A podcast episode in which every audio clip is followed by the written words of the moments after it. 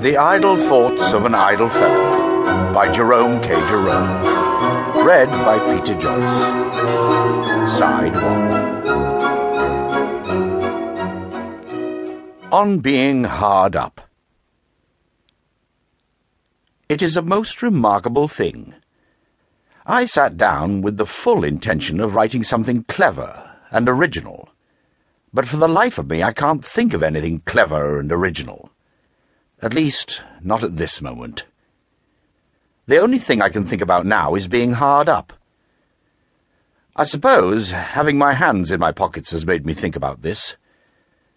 I always do sit with my hands in my pockets, except when I'm in the company of my sisters, my cousins, or my aunts, and they kick up such a shindy. I should say, expostulate so eloquently upon the subject, that I have to give in and take them out my hands, I mean. The chorus to their objections is that it is not gentlemanly. I'm hanged if I can see why. I could understand its not being considered gentlemanly to put your hands in other people's pockets, especially by the other people. But how, O ye sticklers for what looks this and what looks that, can putting his hands in his own pockets make a man less gentle? Oh, perhaps you're right, though. Now I come to think of it, I've heard some people grumble most savagely when doing it. But they were mostly old gentlemen. We young fellows, as a rule, are never quite at ease unless we have our hands in our pockets. We're awkward and shifty. We are what a music hall lion comique would be without his opera hat, if such a thing can be imagined.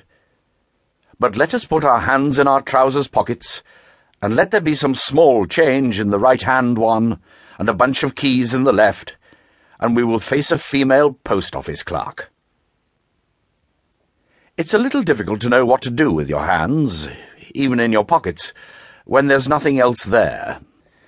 Years ago, when my whole capital would occasionally come down to what in town the people called a bob, I would recklessly spend a penny of it merely for the sake of having the change, all in coppers, to jingle. You don't feel nearly so hard up with elevenpence in your pocket as you do with a shilling. Had I been la-di-da, that impecunious youth about whom we superior folk are so sarcastic, I would have changed my pennies for two halfpennies.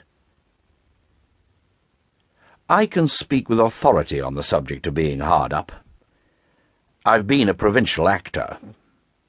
If further evidence be required, which I do not think likely, I can add that I've been a gentleman connected with the press. I have lived on fifteen shillings a week.